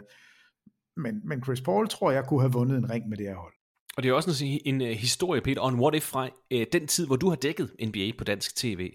Det var december, der var lockout, så der var ikke nogen kampe før første juledag. Så kommer den her bombe, Chris Paul til Lakers. Nej, ikke alligevel. Chris Paul til Clippers. Ja, den er så god nok. Hvor vild er den her historie med ligaen, der er midlertidig ejer et franchise, og så er det så kommissæren, der går ind og nikser det her trade? Jamen, det, det, det er fuldstændig vanvittigt. Uh, og jeg tror faktisk, uh, jeg tror faktisk ikke rigtigt, vi forstod, at det var sket, før vi fik hele historien. Nej, det gik altså, meget stærkt. ja, så hvis vi nu havde siddet, som vi gør i dag, altså sidder der på Twitter hele tiden, og, og følger med og får nyhederne, som de kommer ind, altså tror jeg også, vi havde været i chok i de her timer, der gik. Uh, fordi det, det blev nærmest rapporteret, som om det var en done deal. Altså, Chris Paul, han kommer til Los Angeles Lakers. Det er kun et spørgsmål om, hvornår han lige lander, og hvornår training camp begynder, fordi vi er netop i den her lockout. Og, og det, skal jo, det skal jo siges, at lockouten er, er noget af det, der får, altså at det er hovedårsagen til, at, at tradet ikke går igennem. Fordi man er simpelthen så bange for, og der er det Mark Cuban og, og Dan Gilbert, der i hvert fald bliver nævnt som to ejere, der, der lægger pres på Commissioner Stern og siger, det går ikke, at spillerne på den her måde kan diktere, hvor de skal hen. Vi har lige været igennem en lockout, vi er på vej ud igen, vi skal have den her liga til at køre, det nytter ikke noget, at vi giver magten til spillerne. Altså det, det er jo det, der, der lidt er på spil. Og, øh, og, og der Commissioner Stern, jeg ved ikke, om han om man kan sige, at han bukker under for presset, eller om det også var hans egen overbevisning.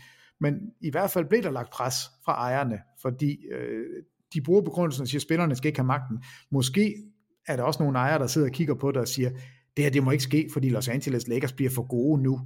Øh, og der er altså også nogen, der siger, at, at Hornets ville være blevet for gode. og det, det, det ved jeg så ikke, om, om, jeg, om jeg synes er rigtigt. Men, men altså, der, det, det var en...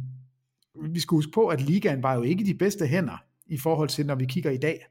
Altså lige nu ser vi jo en liga, der bare buller afsted, og det er den mest lukrative liga i verden inden for alle sportsgrene. Alle nyder godt af, at der ikke er noget ballade. Så altså, if it ain't broken, don't fix it. Altså det, på det her tidspunkt, der var det i stykker. Der var man på vej tilbage. Man var lige ved at finde hinanden igen. Og man var simpelthen nervøs for, at det ville skabe for, for meget bølgegang. Øh, og, og det er jo, selvfølgelig er det en af, af årsagerne til det, at, at, man, at man ikke tør, men det er jo også et, det er jo også skørt, at man har et hold, som ikke er ejet af nogen. Jo, af ligaen, og så er kommissæren, som ikke ejer holdet, men øh, det er ham, der skal bestemme over holdet, fordi han repræsenterer ejerne. Og så sidder der nogle af ejerne og siger, vi vil ikke have det her, og det kan også være, der sidder nogle andre ejere og sagt, jo, det vil vi gerne. Altså, det, det er virkelig en underlig situation at være i. Men, øh, men sådan var det, og, og det var grunden til, at det ikke at det ikke faldt igennem. Og han ender jo som sagt hos Clippers, der havde et rigtig godt run fra 2011 til 2017, seks gange i slutspillet, tre gange helt til anden runde. Og det er jo svært at vide 100% Peter, om de har lavet et andet trade for en, øh, en opgradering. De havde stadig Blake Griffin, der virkelig var god på det her tidspunkt. Der var mange sjove spillere ind forbi, altså det Andre Jordan, Jamal Crawford, JJ Redick, men, men det var vel ikke blevet Lob City og de bedste grundspil i holdets historie, uden Chris Paul, der kommer på fem All-NBA-hold i sine seks sæsoner for klubben. Det var det vel ikke blevet til? Nej, Nej, det var det ikke. Altså, the point guard i sin prime med to spillere af den kaliber. Selvfølgelig skal det blive godt, og det kan du ikke erstatte med, med hvem som helst. Altså, du kan ikke bare sige, at vi havde en anden forholdsvis dygtig point guard, så var det gået lige så godt. Fordi Chris Paul var exceptionelt god. Altså, det, det er der ingen tvivl om.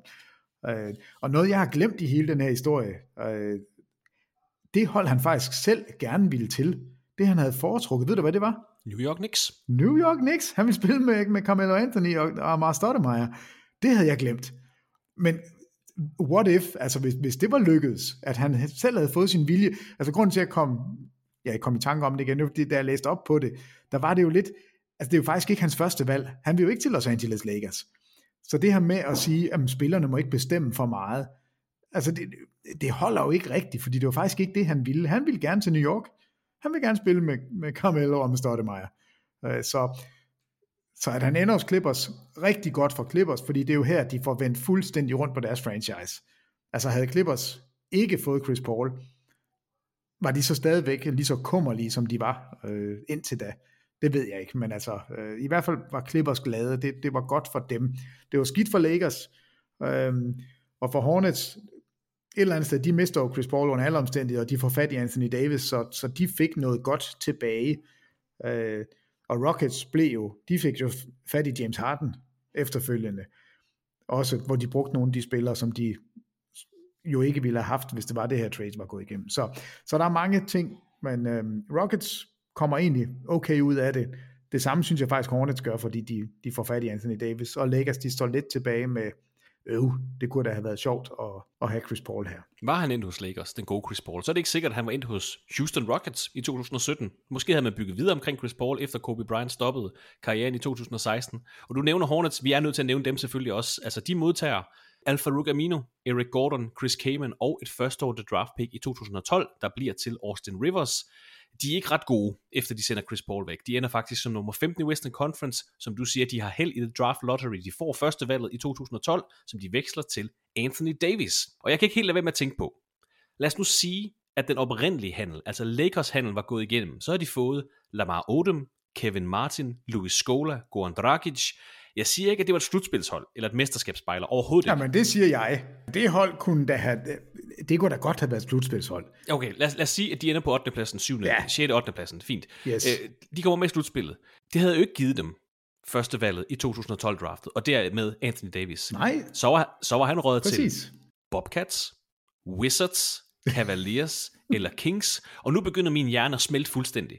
Fordi hvordan havde det set ud, hvis vi havde en John Wall, Anthony Davis duo hos Wizards, eller en Kyrie Irving, Anthony Davis parring hos øh, Cavaliers? Hvad betyder det for LeBron James i 2014, hvis Kyrie Irving og Anthony Davis spiller der og skal have store kontrakter? Det er helt skørt. Det, altså hvis den oprindelige handel var gået igennem, hvor Anthony Davis ikke kommet til New Orleans, så var han kommet til Bobcats, Wizards, Cavaliers eller Kings. Hvordan havde ligaen så set ud? Jamen det er skørt, Altså, det- fordi ja. at, at, at, så havde Kevin Martin jo været hos Hornets, og det vil sige, at så havde Rockets ikke kunne bruge ham i en handel for James Harden. Så var James Harden så kommet til Rockets. Og hvis den her handel mellem Hornets og Lakers var gået igennem, øh, så var 31-årig Pau Gasol skiftet til Houston Rockets. Der kunne han danne et sjovt tandem med Kyle Lowry. Hvad vil det betyde i sommeren 2012, hvor Rockets trader for James Harden, og Kyle Lowry bliver sendt til Toronto Raptors? Så spiller han ikke med i 2019-finalerne. Så Vi vinder de ikke mesterskabet. Nej, så vinder de ikke mesterskabet. Vi kan blive ved. Altså en absurd sag i 2011, der i hvert fald satte Lakers tilbage. De bragte Clippers op blandt eliten. De sendte Anthony Davis til Pelicans og bare en, en kæmpe stor what if i NBA's historie. Og det er en, jeg sagde i min intro her, vi skal ikke snakke om, vi skal ikke se tilbage på trades og så sige, at det var ikke ret smart, fordi der var et første rundevalg, der blev til en prominent spiller. Det her det er et trade, der ikke skete, øh, som er en kæmpe what if, fordi normalt så sker de her trades bare. Det er norm- helt normal kutyme.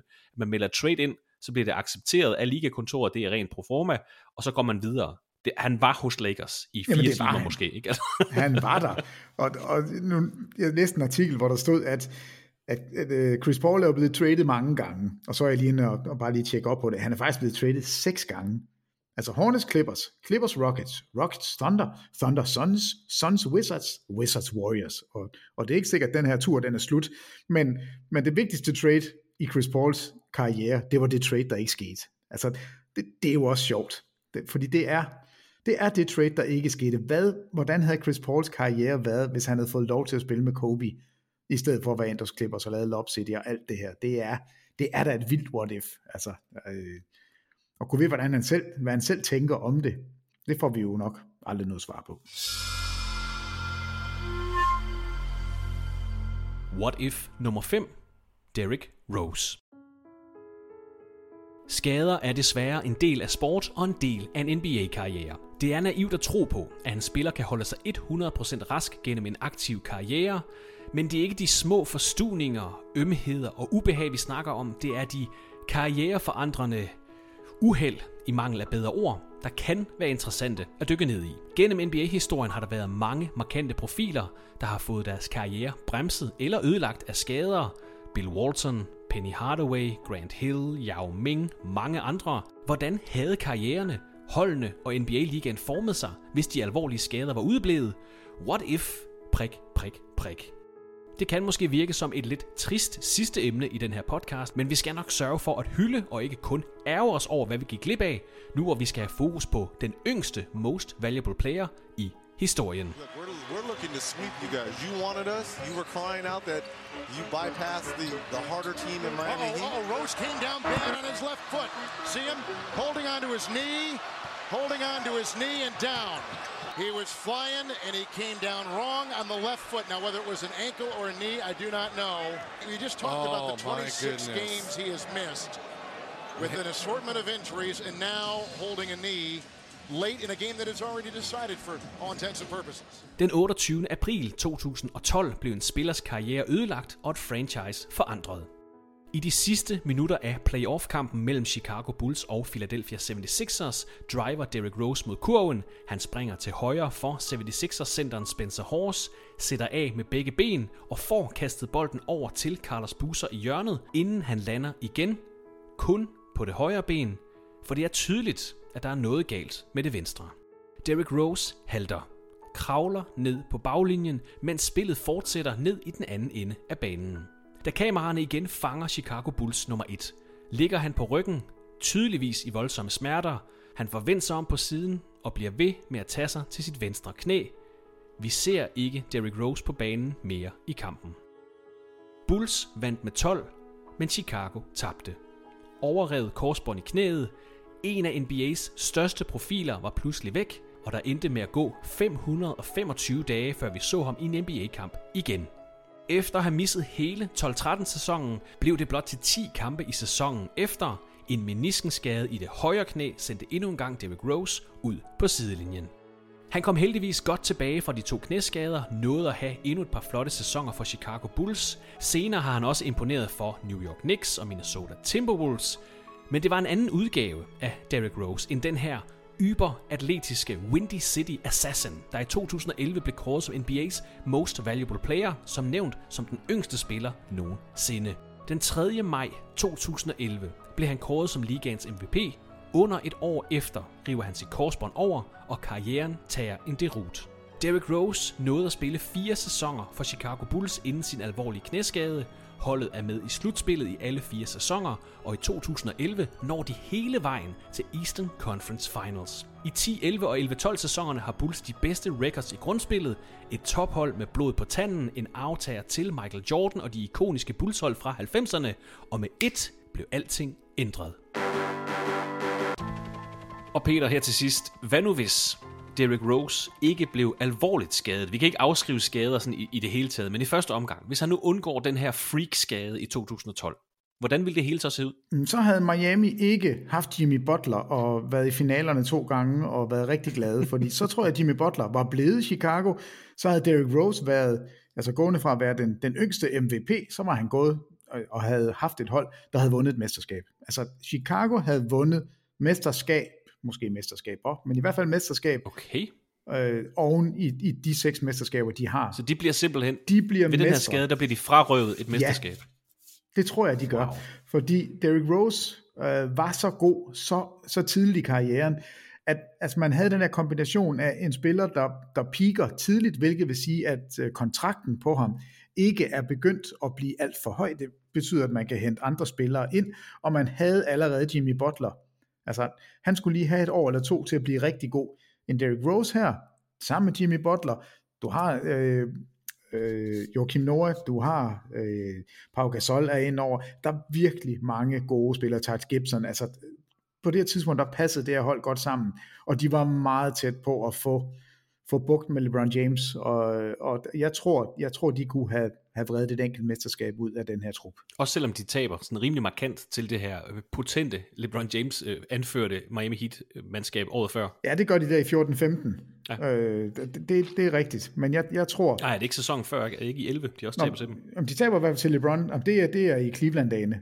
De taber i 14-15, taber de til LeBron, og i, øh, i 11 taber de til, til Heat. Der, der får de tæv. Ja. Men, men der er Jimmy Butler ikke med. Altså, Nå, Jimmy det er Jimmy Butler, ja. Ja, Jimmy Butler kommer, og derfor tror jeg på, at så har man altså noget. Kan du ikke lige se en Derrick Rose i fuld flor? Jimmy Butler, playoff Jimmy, så har du altså en grundstamme. Og jeg ved godt, LeBron James er en, en hård nød at knække i Eastern Conference. Det har det i hvert fald været for mange. ja, men, men de er så tæt på i 14-15. Altså, de er så tæt på. De fører 2-1. Altså, det er jo efter, Derrick Rose er kommet tilbage fra sin skade. Han er ikke sig selv. Altså, han er ikke, han når ikke det samme niveau, som, som han havde haft tidligere. Og alligevel, så fører de 2-1. Det går ned til det sidste, og det her LeBron James, han har et klasseskud. Altså, en bosser beater ned fra hjørnet. En to Vinder de den kamp, så står den 3-1, og så vinder de den her serie. Øh, det er igen et what if. What if øh, LeBron ikke rammer den tor? Men jeg tror, det havde givet et mesterskab, og det er... Øh, ja, det får vi jo aldrig svar på heller. Men jeg synes, der var nogle ting her, som er... Argumentet er i hvert fald, at spillerne, de var der. der var, det, det er med med et godt hold, Chicago har. Og hvis så Derrick Rose havde været den Derrick Rose, så havde det været nok. Vi er jo oppe i en tid, Peter, hvor du øh, arbejdede professionelt med NBA. Kan du huske, at du enten så den her skade, eller hørte om den? Ja, men du kan tro, jeg kan huske, at jeg så den. Fordi øh, vi havde rigtig meget snak om, at hvad, hvad skal man gøre i slutningen af kampen, når, når kampen er afgjort? Skal man så ikke sætte stjernerne ned, fordi der, der var ret mange skader. Øh, og det her er jo måske den, den største af dem alle sammen, fordi det sker med 1 minut og 22 sekunder tilbage af en kamp, hvor man er oppe med 12. Yes, 99-87 står der. Det er jo fuldstændig skørt. Altså, Derrick Rose skulle jo aldrig have været på banen på det tidspunkt, kan vi sige nu. Uh, altså heldigvis, så, så er der ikke nogen, der, der sådan nævner det, eller man, man bruger det i hvert fald ikke til at pege fingre af nogen, men man bruger det som et eksempel på, at det her med at ændre udskiftningsmønstre og lave, at du skal ikke have en spiller på banen på det her tidspunkt, hvor altså dit franchise faktisk er afhængig af, at, at der ikke må ske noget. Så er det fjollet at, at, bruge, altså, at have ham derinde. Det, det synes jeg, det er. Heldigvis for Derrick Rose, så havde han altså i december 2011, der har han skrevet under på en, en femårig kontrakt og fået 95 millioner dollars, hvilket var det maksimale, man kunne få på det tidspunkt, og, og en absurd stor kontrakt. Da skaden så kommer det i, i slutspillet i 2012. Øh, det, det freak accident, det ved jeg godt, men der, altså, det, det kunne være undgået. Han har spillet 37 minutter på det tidspunkt. Det, det var ikke nødvendigt, at han var på banen der. Uh, super, super ærgerligt. Og du har svaret på mit næste spørgsmål. Betydning for Chicago Bulls, jeg har kaldt det topholdet, der pludselig stoppede. Uh, du mener godt, de kunne have drillet Miami Heat i, i de her fire ture til finalerne, selvom de taber 1-4 til dem i Conference Finals i 2011. Jamen, de kunne have drillet Cleveland, de kunne have drillet uh, Miami. Altså, de kunne have drillet LeBron James, lad mig sige ja. det sådan. Uh, ville Derrick Rose have været på 75 års jubilæumsholdet, der blev offentliggjort for et par år siden, hvis ikke han blev skadet. Ja. Jeg, siger, jeg siger ikke, at han havde vundet mange flere MVP'er, LeBron James vinder de to næste år, og så, øh, så sker der en hel del i ligaen, lad os sige det sådan. Jamen det tror jeg, Men, han vil. Øh, det, det, det. Derrick Rose, yngste MVP, kommer Derrick Rose i Hall of Fame, det tror jeg, han gør. Yngste MVP, og alle MVP'er kommer i Hall of Fame. Det er ikke fordi, det skal være øh, stemplet på, om han har en godkendt karriere eller noget som helst. Jeg siger ikke, at han nødvendigvis har vundet flere MVP'er, men hans karriere fortsætter heldigvis, men, men på det høje niveau stopper den her altså der kommer ikke flere All-NBA-hold, der kommer ikke flere All-Star-udnævnelser, der er ikke, der er ikke så meget mere at komme efter, hvis man skal være lidt hård, øh, altså All-NBA-mæssigt og præstationsmæssigt. Den stopper her karrieren. Det er jo ikke mange år, han er på toppen. Nej, men, men, øh, men netop fordi man har historikken om, hvad, hvad der skete, han nåede at vise nok, altså blev Rookie of the Year, blev MVP, var tre gange All-Star, var på All-NBA-hold, altså, og, og har jo haft nogle slutspilsøjeblikke også, som har været vanvittige. Øh, og så har han spillet en lang karriere. Altså han er jo stadigvæk i gang. Heldigvis. Han er Heldigvis. stadigvæk er i gang med sin 14. Ja. sæson. Ja. Og, og han kunne jo godt være stoppet for syv år siden, otte år siden, og så havde vi sagt, ej, så har du simpelthen ikke spillet nok til, at du kan komme i Hall of Fame. Så er det ærgerligt, at du blev skadet, men, men nej. Men jeg tror, han har lavet nok, og jeg synes, han har lavet nok. Øh, fordi han har også været en, en værdifuld spiller, efter han kom tilbage fra skaden. Ikke en... Heldigvis. Ja, altså ja. han har da snittet over 18 point i et par sæsoner. Øh, både i Minnesota og i Detroit, øh, hvor han har... Mm. Han var god for Knicks det første jamen, år. Jamen, ja. han har faktisk været rigtig god for, for mange af de her hold, har jo virkelig været rundt i, i Managen siden, og det er Chicago-dagene, vi skal huske ham for. Men jo, han er... Han, ved du, hvad jeg gør? Jeg går lige ind på Basketball Reference og ser, hvad... 10 procent. Siger de kun 10 procent? Ja, det mener jeg. Vil gerne lige dobbelt check, men øh, jeg har været... Nej, det kan ikke være bekendt. Og for øh, vores yngre lytter, hvis vi har sådan nogen, og det kun er gamle mænd, der lytter til os. Hvis man nu skulle sammenligne Derrick Rose med en spiller i dag, så er det vel en Jamorant. Ja, det, det er, altså det er Jamorant, det er Russell Westbrook, det er de der super atletiske guardspillere, som ikke afhænger af, af skuddet udefra. Men, men simpelthen nogen, der er så vilde og kan komme til ringen så hurtigt og så voldsomt, at man ikke kan nå at stoppe det. Øh, det, det, er, det er nok det er dem, man skal sammenligne med 10 procent. Puha, nå. Hmm. Ja, ja, ja. Nå, men jeg siger, han skal i Hall of Fame, fordi det synes jeg, han skal. Øv. vi skal ikke slutte den her podcast, Peter, med for mange ærgelser. Heldigvis. Altså, så er Derrick Rose kommet tilbage på banen igen, efter det her mindre skadeshelvede, han var igennem i 2012 og 2013 og 14. Han har haft store kampe for Bulls efter. Han havde også øh, store kampe for Knicks og Timberwolves, Detroit Pistons, som du nævner. Han blev skadet i sin fjerde sæson. Han spiller nu med i sin 14. Heldigvis i år tørner han ud for, for Memphis Grizzlies, hvor han også spiller en, øh, en, en, en god veteranrolle for holdet. Så det, vi, skal også, vi skal huske at hylde ham, og ikke kun ærge os, men den her freakskade former altså NBA fra 2012 og frem. Ja, det gør den. Altså det, hans karriere blev aldrig det, den skulle have været, men vi nåede i et par sæsoner at se, hvad den var. Og det, det, det er nok for mig, når han stadigvæk spiller. Så er jeg ligeglad med, om nogen andre siger 10%, så er jeg mere på de 90. Øh, og, og han har altså også noget goodwill i basketverdenen. Altså, kan du huske, at han scorede 50 point for Minnesota? altså, jamen, jamen alle, de græd jo af glæde, fordi de synes det var så skønt, at, at der kom noget succes tilbage til Derrick Rose. Uh, the Windy City Assassin. det tror jeg så aldrig, han er blevet kaldt, men det hedder han altså på Basketball Reference. Uh, et, et meget sødt øgenavn, som ingen bruger, men den, den er der da. Men Derrick Rose, Future Hall of Famer, hvis du spørger mig, og et, et stort what if, men altså, skadesfri, så vinder de en ring. Fem store what-ifs, der altså har formet NBA's historie. Hvad tænker du, Peter, om at snakke om det her? Er det spild af tid, eller er det sjovt, eller er det mere noget, jeg har tvunget dig til? Nej, jeg, jeg, du har tvunget mig til det, men, men jeg havde jo bare kunne sige, det, det gider jeg ikke, hvis jeg synes, det var træt, for jeg synes jo, det er fedt. Jeg elsker at gå tilbage og se de der historier, og der er jo rigtig meget af det, som man måske har hørt en gang, og så har man glemt, eller det gør jeg i hvert fald, så glemmer jeg tingene igen, og så elsker jeg lige at få det genopfrisket. Altså sidde og kigge på og det kan godt være, det lyder lidt mærkeligt, ikke? men sidde og kigge på gamle statistikker fra kampe, og gå ind og kigge play by, ja. hvem, play hvem var play med i fra, kampen? Og... Ja, sådan noget, det, det synes jeg er mega sjovt. Øh, og jeg kunne godt huske den der Chicago øh, Cleveland kamp, men skulle lige ind og dobbelttjekke, var det nu også rigtigt, at, at de var op 2-1, og i kamp 4, det er den LeBron James, han scorer i, og, og hvis de nu havde vundet, og så kan man gå ind og se, jo, den er god nok, og han har et blok på Jimmy Butler, og Derrick Rose har en scoring til sidst, og, altså der er så mange ting, som er, er interessante. Så altså, jeg synes, det, jeg synes ikke kun, det er sjovt at lave det, jeg synes faktisk også, man skal. Altså, fordi så, så glemmer man historierne. Man glemmer alt det, der også var, og så bliver det hele bare kun i nuet. Og så, ja, LeBron James er 39 år gammel, og så har man lige pludselig glemt, da han kom ind i ligaen, og var, var vanvittig allerede fra start. Det er godt, at vi så kommer til at huske ham igen, når hans søn nu kommer, hvis han kommer, hvis han er god nok. Altså, jo, man skal tage nogle historiske dyk en gang imellem, så det har været en fornøjelse at sidde og kigge lidt tilbage i det her. Vi må ikke glemme historierne, det er derfor vi fortæller dem. Peter Wang, tak for din tid, både her i dag og også i de sidste 399 NBA-podcast, som vi har lavet sammen. Jamen, det er fantastisk. Det er simpelthen så vildt, at, øh, at det er det nummer 400. Det, det, det er dejligt, Kristoffer. Vi skal bare blive ved. Jeg nyder det. Vi er både 500 og 1000. Jeg, jeg er med. det er godt at høre, Peter. Tak for i dag. Tak selv.